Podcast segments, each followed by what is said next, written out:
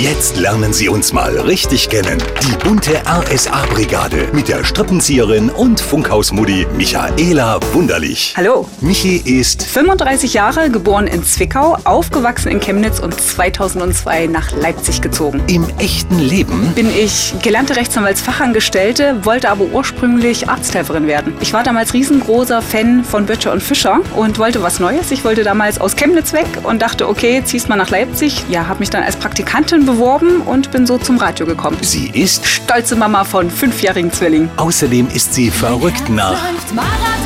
Laufen. Und das weit, viel und lange. Bei RSA ist Michi zuständig für Ganz einfach. Zucht und Ordnung. Ich bin hier die Redaktionsleiterin. Ja, schau darauf, dass alles gemacht wird, was gemacht werden muss. Ein bisschen Ordnung muss ja auch sein. Aber meine Kollegen nennen mich auch liebevoll die Funkhausmama, weil ich sorge doch ein bisschen dafür, dass es den Kollegen gut geht, dass sie an der Hand genommen werden und hier einfach Spaß bei der Arbeit haben. ihr peinlichstes Erlebnis im Radio war. Gibt's nicht, aber es gibt ein sehr schönes Erlebnis, an das ich heute gern zurückdenke. Und zwar war das der Moment, als ich es geschafft habe, die Böfis sprachlos zu machen. Es war nach der langen Sommerpause. Ich war damals noch Wettermaus und bin wiedergekommen und habe verkündet, dass wir nicht nur zu dritt im Studio stehen, sondern zu viert.